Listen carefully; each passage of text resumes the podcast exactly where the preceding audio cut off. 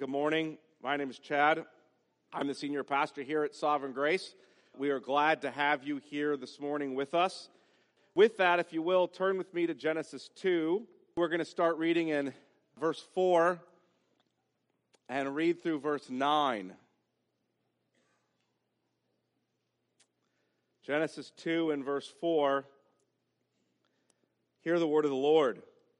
These are the generations of the heavens and the earth when they were created. In the day that the Lord God made the earth and the heavens. When no bush of the field was yet in the land, and no small plant of the field had yet sprung up, for the Lord God had not caused it to rain on the land, and there was no man to work the ground, and a mist was going up from the land and was watering the whole face of the ground. Then the Lord God formed the man of dust from the ground and breathed into his nostrils the breath of life. And the man became a living creature. And the Lord God planted a garden in Eden in the east, and there he put the man whom he had formed. And out of the ground the Lord God made to spring up every tree that is pleasant to the sight and good for food. The tree of life was in the midst of the garden, and the tree of the knowledge of good and evil. Let's pray. Father, we pray that we would receive this as what it is, your word, as Christ speaks to his church by the Spirit through the word. We pray that we would have ears to hear what the Spirit has superintended through Moses, not only for Israel as they were coming out of Egypt, but for your people in every age. We pray that you would chasten our minds of error and cause our hearts to rejoice in the truth. Father, we pray we'd understand that we were created to be in communion with you, and that you would cause us, through our union with Christ by faith and the working of the Spirit, to draw ever more near to you. And we pray this in Jesus' name. Amen. Well, we were created to be in communion with God. We were created to dwell with God in the Garden of Eden where He placed us. And I'll look at that part a bit more next week. But there is no more happy estate than being in communion with God. There is no more happy estate than when the Lord dwells with us and we with Him. Psalm 1 is actually picking up that note.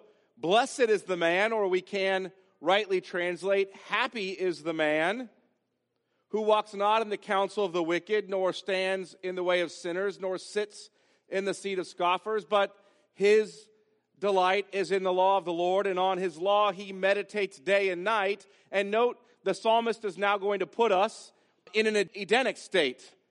He is like a tree planted by streams of water, whose leaf does not wither, it yields its fruit in its season.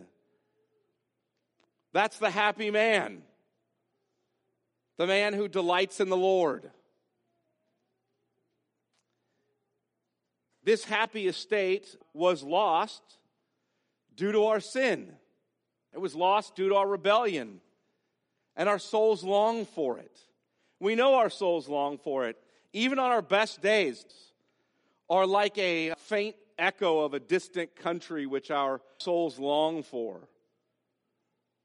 No matter how beautiful the location, no matter how happy the day, no matter how sweet the fellowship with others, our souls, our hearts long for a better country, for a endlessly happy day, for an enduringly satisfying fellowship.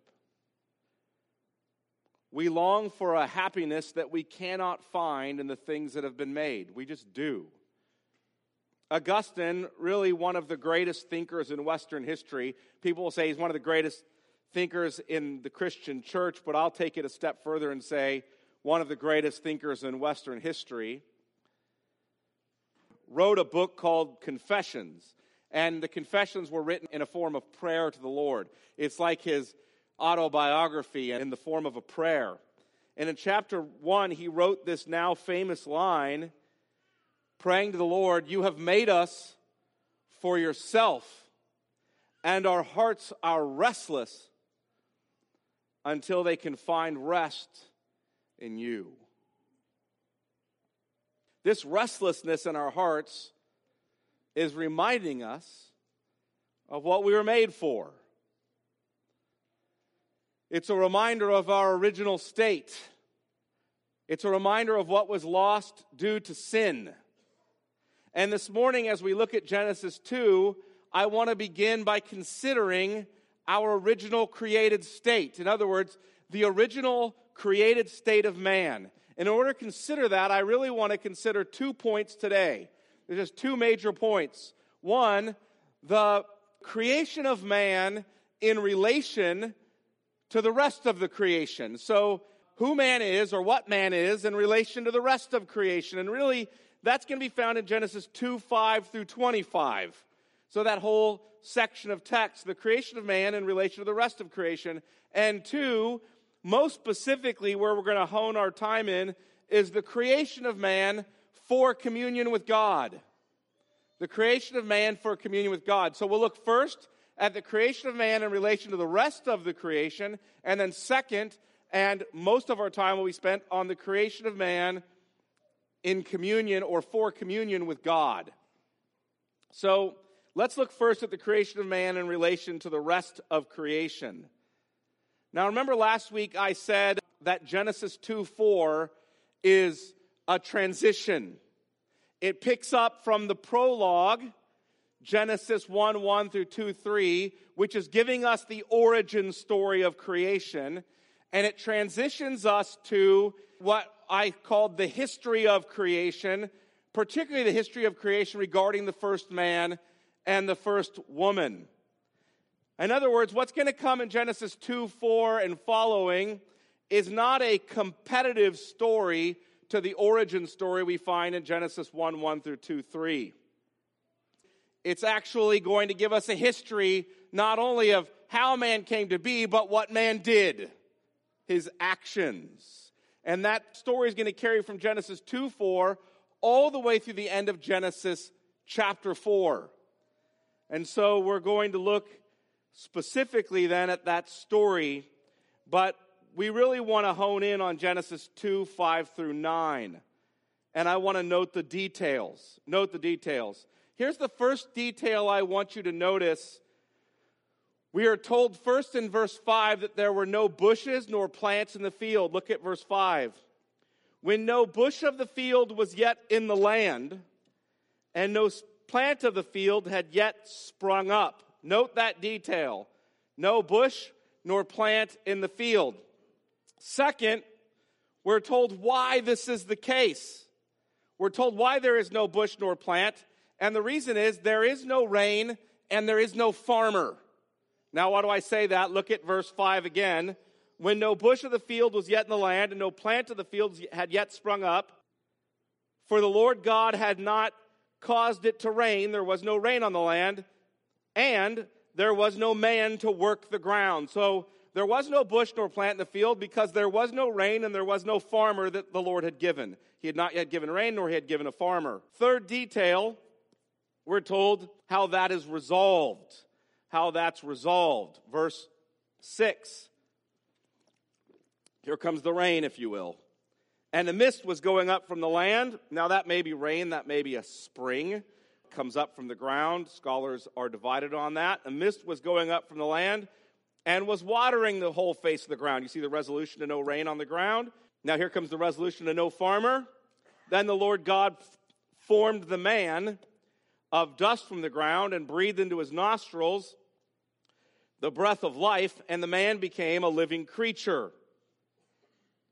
So there's the rain and there's the farmer, and now here comes the bushes and the trees. And the Lord God planted a garden in Eden in the east, and there he put the man whom he had formed, and out of the ground the Lord God made to spring up every tree that is pleasant to the sight and good for food, the tree of life that was in the midst of the garden, and the tree of the knowledge of good and evil. So, what's happening here? This description is very different than the description we get in Genesis 1. It's not ordered in the same way as the description we get in Genesis 1. In this accounting, the plants seem to come after the creation of man, don't they? But look at Genesis 1 and verse 11. Mind you, we're in the third day. When is man created? Day six, after the animals. But now we're in the third day, Genesis 1, verse 11. And God said, Let the earth sprout vegetation, plants yielding seed, and fruit trees bearing fruit, in which is their seed, each according to its kind on the earth. And it was so. The earth brought forth vegetation, plants yielding seed according to their own kinds, and trees bearing fruit, in which is their seed, each according to its kind. And God saw that it was good. And there was evening and there was morning, the third day. So here are the trees and the plants, yet man doesn't come till day six. Why the difference? Why the difference? Now, there have been a variety of answers. There are the people who are just critical of the Bible who say, well, it's just a flat contradiction, as if the people who passed down this book for thousands of years failed to notice that contradiction, you know, and it's just a human made book anyway in their minds. These people are so stupid they failed to notice a contradiction and smooth it out at some point. It's sort of a nonsensical kind of answer. So people have tried to get to other answers. One that came from critical scholars was called the documentary hypothesis. It came a couple of hundred years ago, also known as the JEDP theory. And that theory is that the Pentateuch, the Torah, the book of Moses has four different sources. And those four different sources of tradition were sort of combined together around 400 BC. One of the sources or traditions was called the Elohist tradition. Elohist, meaning they tend to use the word Elohim. And the Elohist writer wrote Genesis 1 1 through 2 3. That's why you get Elohim, Elohim, Elohim. And then there was the Yahwist tradition. The Yahwist tradition, or Yahwehist or Jehovah from the German, because these are Germans who make this stuff up. They are the Jehovah tradition, the J, the E being Elohim. The Jehovah or Yahwehist tradition says that 2, 4, and following is written by that source. That's why you now get the word Yahweh. You see how neat that is? And then when you get to the end of Genesis 3, now you go back to the Elohist or you go to D or you go to P or whichever theory that you're pulling in at that point. It's just something scholars made up a couple hundred years to try to explain their inability to read well. To be honest with you, that's what it is. The views that take Genesis 1, there's a second approach, which is a view that take Genesis 1 as non chronological. In other words, there are several folks that take Genesis 1 as non chronological. So, someone like Augustine, who I just mentioned at the beginning, would say that the third day was God implanting in the ground the ability to bring forth what we see in Genesis 2, but not the bringing forth of it. Augustine thinks that all seven days of creation are really just one day. Now, Augustine still assumed a relatively young humanity with the direct creation of Adam and Eve as the parents of us all. So he doesn't necessarily default to some view where Adam and Eve come from hominids who came from monkeys or something. He doesn't go there. He thinks they were directly created and not that long ago. He says something like 6,000 years.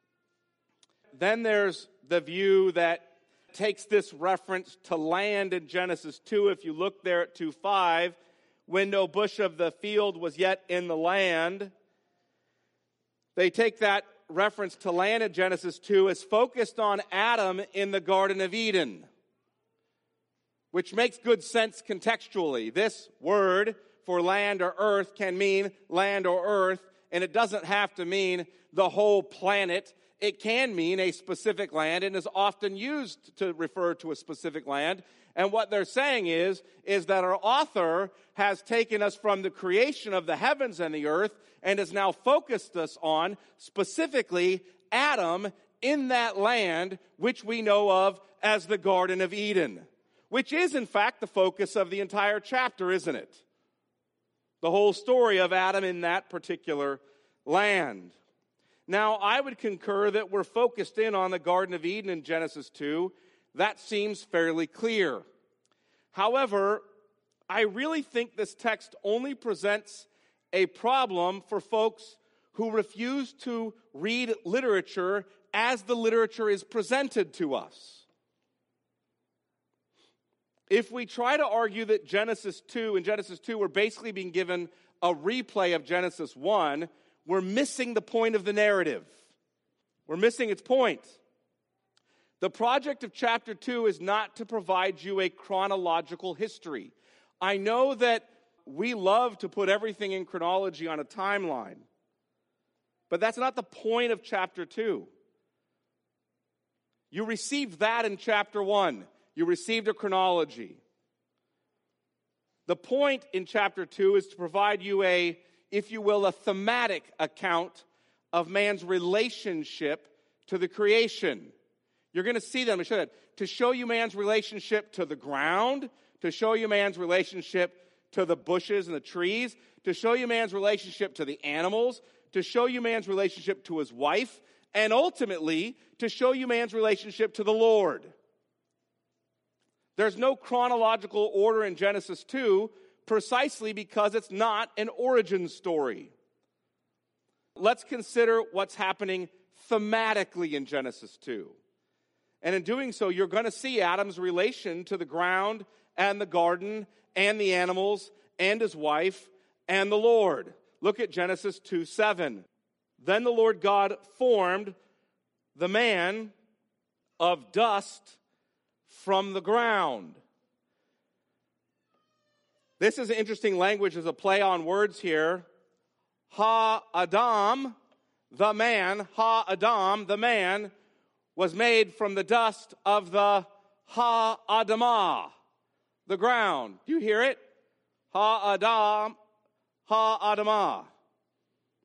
The man was made from the dust from the ground. There's a pun here. There's an intentional play on words here. In Genesis 2 5, look there. When no bush of the field was yet in the land, and no small plant of the field had yet sprung up, for the Lord God had not caused it to rain on the land, and there was no Adam to work the Ha'adamah. There was no Adam to work the Adamah. Do you hear it?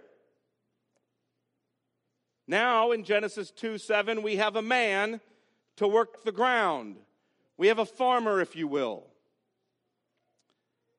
Sadly, we're being set up in Genesis 2 for what will come in Genesis 3. Man is being explained to you in relation to the ground. And in Genesis 3, our relation to the ground is going to change as a result of sin. So look at Genesis 3:17. Look at Genesis 3:17 and the curse. And to Adam, Adam, he said, Because you have listened to the voice of your wife and have eaten of the tree of which I commanded you, you shall not eat of it. Cursed is the Adamah because of you. In pain you shall eat it all the days of your life. Thorns and thistles it shall bring forth for you. Notice his relation to the plants is going to change as well. Thorns and thistles it shall bring forth for you, and you shall eat the plants of the field. By the sweat of your face you shall eat bread till you return to the Adamah. For out of it you were taken, for you were dust, and to dust you shall return. As one scholar said of the relation of man to the ground, the ground is man's cradle, man's home, and man's grave. And our bodies being created from the ground really becomes a great source of humility for us, doesn't it? John Calvin commented on this. He was talking about the nobility of our being made in the image of God. In Genesis 1 26 and 27, we're told that we are created in God's image. and there is a kind of honor, a nobility in being made in God's image. We are, in that sense, honored above all creation in being made in God's image. We are the crown of creation. It's remarkable that man is referred to in that way, but Calvin comes in and says, But lest we, if you will, meditate too long on our nobility and our honor, let us be reminded that there's a humility that comes from being made of the ground, of the mud or the dust of the ground. He says this that being an image bearer is incomparably the highest nobility. Here comes Calvin. But lest men should use it as an occasion of pride, they are reminded of their origin. Adam's body was formed from clay and destitute of sense, so that no one can boast about his body. Now, listen to this only an excessively stupid person does not learn humility from this. Isn't that great? Isn't that great? Only an excessively stupid person does not learn humility from this. We need to be reminded of that. When we watch a football game and the guy charges into the end zone and or sacks somebody and beats his chest and points to himself, you should think excessively stupid person, right? And when you remind your spouse of how you've been in some way a better spouse than they have been, you should have a little sign that flashes excessively stupid person right? This is the kind of thing that we ought to be reminded of regularly as we get puffed up with pride. We need to be reminded we're made from the dirt. I mean, literally, this dirt is mud. God took mud and formed you. That's fairly humbling. Maybe as you start to feel fairly self exalted, you ought to go outside and look at the dirt and be reminded. I came from that. I live on that, and I'll return to that.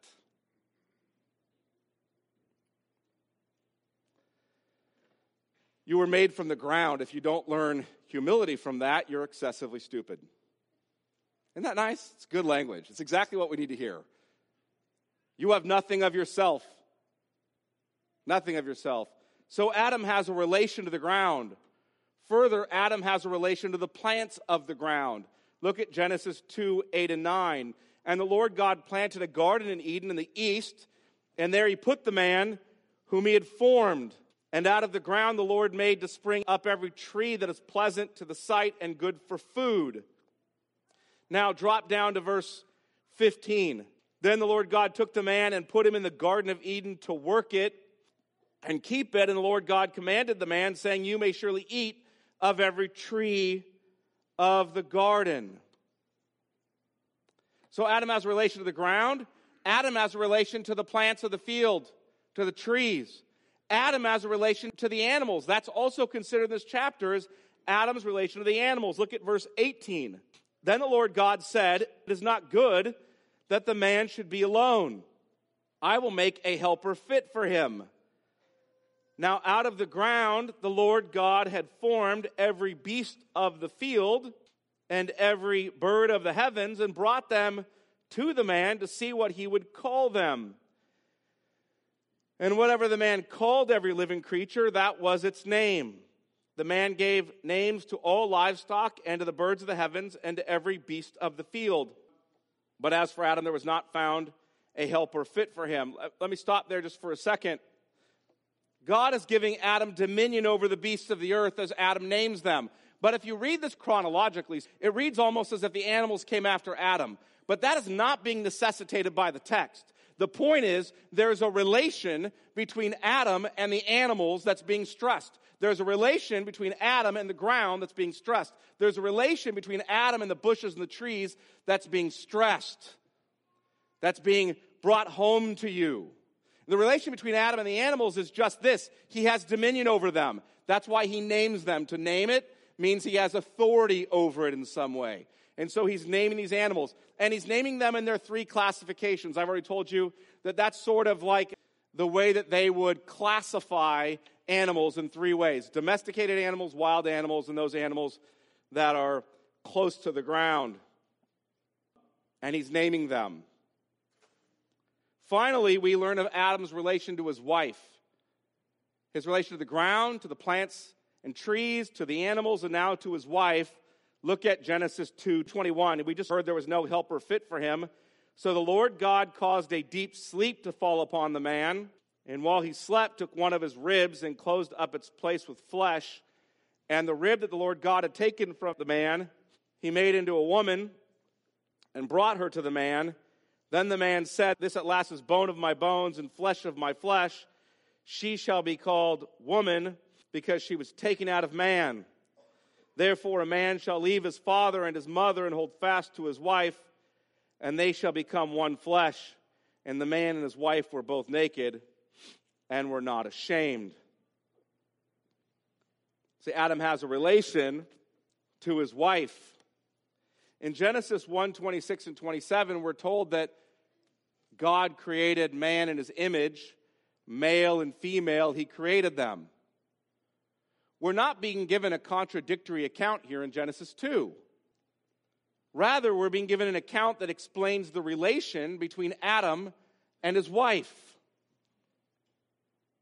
Ultimately, in this passage, we're learning of the relation between Adam and God. Between Adam and God. But we are learning how Adam is related to all the things that God has made. And then uh, we're learning that in the context, ultimately, of the relation between Adam and his creator. The Lord God created him with a particular nature and for a particular purpose. He was given a particular domain, the earth, beginning in the Garden of Eden, and a particular vocation work the ground and keep it, have dominion over all that I've created on the earth. He was also given a particular law. And we're going to consider all of that in the coming weeks, but for now, let's just transition to consider the nature and purpose of man. The nature and purpose of man. In other words, our second major point I wanted to emphasize the creation of man for communion with God. We were created for communion with God. That's the purpose of our creation. And our nature is created such to that end. So, as we consider the creation of man for communion with God, I want to look at both our nature and our purpose, those two categories. We'll spend more time on nature than we will on purpose because we're going to continue to deal with purpose next week and the week after. But let's consider first the nature of man. Look at Genesis 2 7 again. Genesis 2 7. Then the Lord God formed the man of dust from the ground and breathed into his nostrils the breath of life. The man became a living creature. Now, notice the Lord God formed the man, formed him or shaped him. I talked about this last week as a, the Lord being pictured here as carefully, intentionally forming or shaping, like a potter shaping a pot on a potter's wheel. He's being shown to shape our physical bodies. This is referencing the creation of our physical bodies, or what you might call the material part of man. The material part of man. He took great care in making our bodies. The body is not an accidental feature to humanity. Do you know what I mean by accidental feature? Maybe I should explain that a bit. The body is of the essence of humanity, not an accident of humanity. What's an accident? Let's take it this way. I'm going to say this essence. You have a body, or you are body and soul. That's essence. Accident. You have blue eyes. I don't mean accident like, oops, I tripped over that. I mean accident like if you don't have blue eyes, you're still a human. Brown eyes, you're still a human. Right?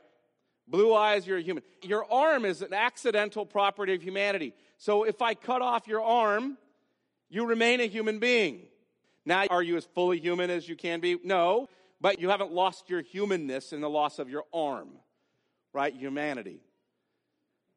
And what I'm saying is the body is not an accidental feature to humanity. Sometimes we make it out like that. What really matters is the soul.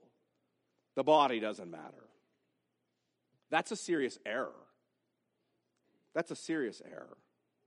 It's the error that leads to Gnosticism and that riddled the church with problems for a couple centuries.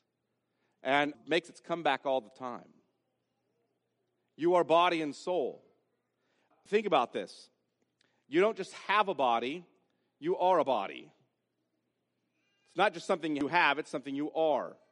It's something we've missed the nature of now because even now our body can't tell us anything about ourselves, can it? That's how we seem to see things now.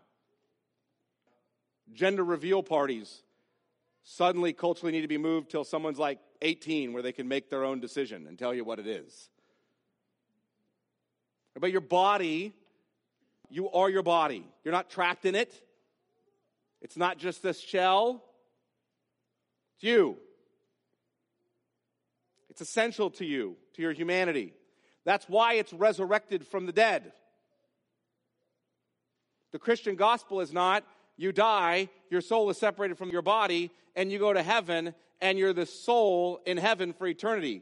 The Christian gospel is that you die, and Jesus died in your place. He rose from the dead, and that when he returns, you will rise from the dead and be reunited body and soul eternally with him forever, body and soul. But the body is not all that you are. That's not all that you are. You're not merely body. Look at Genesis 2 7 again. Then the Lord God formed the man of dust from the ground and breathed into his nostrils the breath of life, and the man became a living creature or a living soul. This is speaking to the creation of our rational and immortal souls. I want you to hear that. As I said last week, this is incredibly intimate language here as the Lord breathes into Adam's nostrils. We read of this warmly personal language of a face to face intimacy with God in creating man. And he made us rational and immortal souls. By rational soul, let me define those two terms rational soul, immortal soul. By rational soul, I mean you're not like the animals. Now, I would say, animals don't have souls. The word animal means soul, just so you know. They do have souls. They don't have rational and immortal souls. They are living beings. We have rational and immortal souls. What I mean is, animals don't have rational thoughts. So you're not like the animals in that way. Your dog may be wonderful, but your dog is not thinking about its dogness. Your dog is not contemplating his purpose in life. He's not. He's not even able to consider whether he ought to limit his food intake to lose weight. Your dog never thinks that.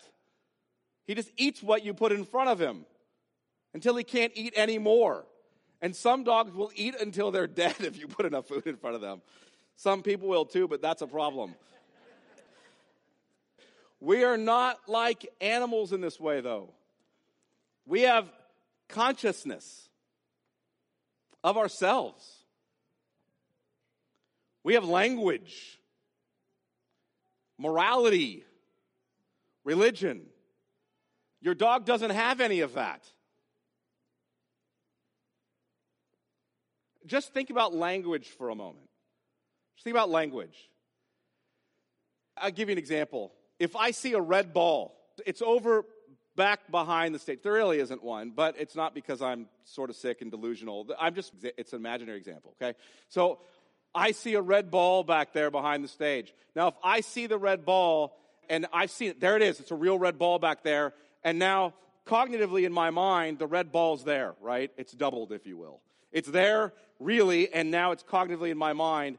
And now I want to put that red ball into your mind, and so I use the words red ball, and now it's in your mind. That's amazing. You now know about the red ball behind the stage because I use words, and you can picture the red ball in your mind because I picked two words that are associated with that spherical object that takes that color red, that because I've described, now it's in your head. Your dog doesn't do that. Animals don't do that. That's amazing that we do that. And that's a simple explanation. I'm not even talking about getting into the difficult concepts that we contemplate. the triune God. That's not explicable by naturalistic or materialistic evolutionary processes. One doesn't evolve into that. Our morality, our religion, our consciousness, and our language are not explicable by the organic matter of your brain. Now, our minds certainly do bear a relation to our brains. They do. Our minds bear a relation to our brains, but they are not fully explained by brain matter. There is not. That's because God did not just make us bodies, He made us body and soul. And our souls are rational. Thus, we can make moral choices. Now, the applications of this to life are legion. But let me give one contemporary example Let's talk about the denial of the rational soul in criminal justice. Denial of a rational soul in criminal justice. Increasingly, because we've been taken over by a naturalistic and or materialistic kind of understanding of the world in our politics in our law in ethics we increasingly deny that man is a rational soul rather man is just the outcome of his material or bodily processes so crime is not being caused by immoral actors. And no one is in prison because they're evil. Rather, what it is, is they're in prison because of some malfunction in their bodily matter or brain matter, or maybe because the society or their parents conditioned them in some way toward their criminal acts. However, they got there, what they do not need is retributive justice. They don't need punishment because it's not really their fault. What they need is rehabilitation. They need to be rehabilitated. Why? Because in some way they're broken and they need to be fixed. Not they're immoral and they need to be punished. You see that taking over our system of thought. Now, we're going to pick up on that much more fully in the future as we deal with the law God gives Adam in his fall. But the bottom line for this morning that I want you to understand is our souls are rational. And when we start denying that, there's a whole host of problems that come along with it. We do make moral choices. And it's for this reason we can know the Lord. Because we have rational souls, we can know the Lord. We can contemplate Him. We can trust Him. We can obey Him. And we can enjoy Him. But I also said our souls are immortal. By immortal, I mean our souls cannot die. Our souls cannot die. Man is created with a body. Now, we're going to deal with this more in two weeks. Man is created with a body that is able to die as a punishment for sin, or that is able to gain immortality as a reward for righteousness. That's how our body was originally created. Our body was originally created in the garden, able to die as a punishment for sin, or able to gain immortality as a reward for righteousness. But the soul of man cannot die, it was created immortal. Listen to what Ecclesiastes 12 7 says. And the dust returns to the earth as it was, and the spirit returns to God who gave it. Or more expressly, listen to the words of Jesus in Matthew 10 28. And do not fear those who kill the body, but cannot kill the what? The soul. Rather, fear him who can destroy both soul and body in hell. Now, let me pause for a moment. We're going to look at how death came to be as a result of sin more in the coming weeks, but for now, I want to stress this. Due to sin, we all die bodily. We all die bodily. But that's not the end. That's not the end. As a result of our sin, God will cast us, both body and soul, into hell. When you die bodily, you face judgment before God, for it has been appointed unto man once to die, and then the judgment.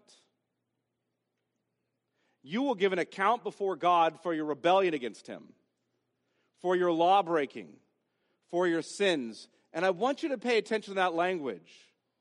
I did not say you will give an account before God for your brokenness or for your hurts, habits, and hang ups. We use all this language, I think, just to avoid responsibility for sin. To speak as if our sinful choices happened to us. We're like a victim of our own sinful choices, rather than as if they were committed by us. Don't misunderstand me. I am not saying, I'm not saying you've never been sinned against. Some of you have been sinned against grievously. I'm sure all of you have been sinned against in some way, some in ways that are devastatingly awful ways.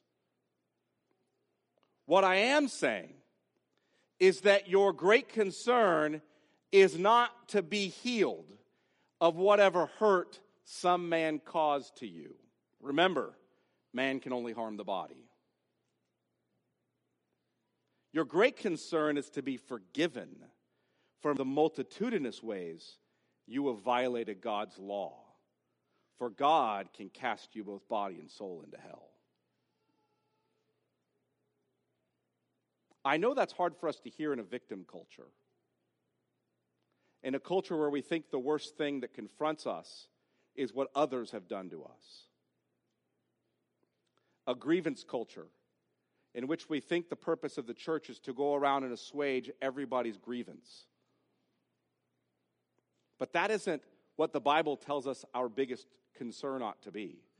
Our big concern is that we, each, every one of us, have transgressed the law of a holy God. A God who, in kindness, held out his hand to us. We rebelled against him. And his just wrath, his just wrath is bearing down upon us. You're responsible for your sin, and you will face eternal condemnation in hell for your sin. That's our fallen state. But there is hope of salvation. There's hope of the forgiveness of our sins. Your only hope in the face of the grave and the judgment for your sins is found in looking to Christ. It's found in looking to Him. The Son of God took humanity to himself. He kept God's law in your place. He went to the cross and took the death that was deserved by you upon himself. He was buried and conquered the grave that we all deserve. He did this so that all those who look to him in faith might be forgiven our sins declared righteous, freed from slavery to sin, and live forever in holy communion with Him. So we look to Him in faith, we repent of our sins, and we're saved. If you're an unbeliever, if you've come here as a visitor, I encourage you to look to Christ. I exhort you, look to Him and be saved. Look to Him and be saved. He will forgive you of your sins. Sovereign grace, your souls are immortal and they're rational. The nature of man is body and soul, a soul that is rational and immortal. But I want to carry our definition of the nature of man a bit further. I want to push it a bit further before we get to the purpose of man, which is only going to take a minute. And I want to say this that we are what we are before we do. What do I mean by that? A good tree bears good fruit. A bad tree bears bad fruit. We are before we do. So before I can press into our purpose, I want to identify one other aspect of our nature, which I spent time on in Genesis 1. So I won't spend much time on here. We are created as image bearers of God, body and soul as image bearers of God. What does that mean? What does it mean that we're image bearers? Well, perhaps it's best to say that the whole man bears God's image. Body and soul, we bear God's image. We know that in some sense the image of God in man was lost at the fall. We know that in some sense it was, and it needs to be restored.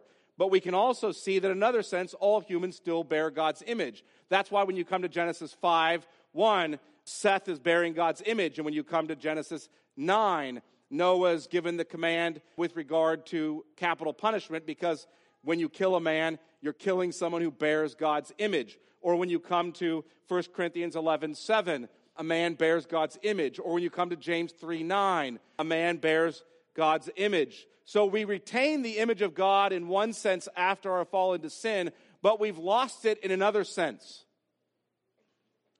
We've lost it in another sense. In what sense have we lost it? Well, in the sense that Christ by his Spirit is restoring it in us. So we hear that we're being recreated as new men in Colossians 3:10 in knowledge, in true knowledge of God. We're being recreated. That's one of the original senses in which we have the image of God that's been lost, the true knowledge of God that's now being restored. Or true righteousness and holiness. The new man's being restored in true righteousness and holiness in Ephesians 4:24. We were originally created in true righteousness and holiness, but we lost that in the fall and it's being restored to us in Christ and by the Spirit. See, originally Adam was created in knowledge and true righteousness and holiness, and due to sin, Adam became guilty and corrupt, as did all his progeny. We were all subject to sin and death with him, for death is the consequence of sin. But we were originally created body and soul with knowledge, true righteousness, and holiness for a reason, for a purpose. And that really is how I'm going to conclude the sermon with the purpose of man, which is really where I began. We were created for communion with God. Why did God create man? Well, we know He gave us a vocation. We were to exercise dominion over the earth. So, in some way, we were created to rule over the earth, which, which is a kingly office. Further, we were created to work and keep the garden, Genesis 2:15, which by the way is priestly language of service, which we'll look at when we get to Genesis 2:15. So there's a priestly office. Finally, we were created to heed God's word and to tell it to our offspring, which is akin to being prophets or a kind of prophetic office. So here's how Herman Bavinck a Dutch Reformed theologian, sums up Adam's image bearing. Listen to what he says. He is the prophet who explains God and proclaims his excellencies.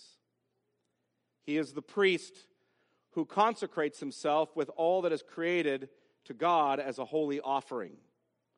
He is the king who guides and governs all things in justice and rectitude. And in all this, he points to one who, in a still higher and richer sense, is the revelation and image of God. To him who is the only begotten of the Father and the firstborn of all creatures. Adam, the Son of God, was a type of Christ. So, how do we sum up this purpose of man? Well, as the crown of creation, we are created to be in communion with God. We were created to know Him, to walk with him in the garden, to serve him, to oversee his creation, to keep and proclaim his word and his name. To be in close communion with the Lord is man's happiness. There is no more happy estate than to be in communion with the Lord. And it is this happy estate which we lost and which our souls long for. That's why the Westminster Shorter Catechism starts with the question what is the chief end of man? And the answer is to glorify God and enjoy Him forever. This is our purpose. We see it in our original creation, we see its loss through sin. So Augustine is right that our hearts are restless. Our hearts are restless until they find their rest in the Lord. And Jesus answers this restlessness for us. Come to me, all who labor and are heavy laden, and I will give you rest. Take my yoke upon you and learn from me. For I am gentle and lowly in heart, and you will find rest for your souls. My yoke is easy, and my burden is light. Amen. Let's pray.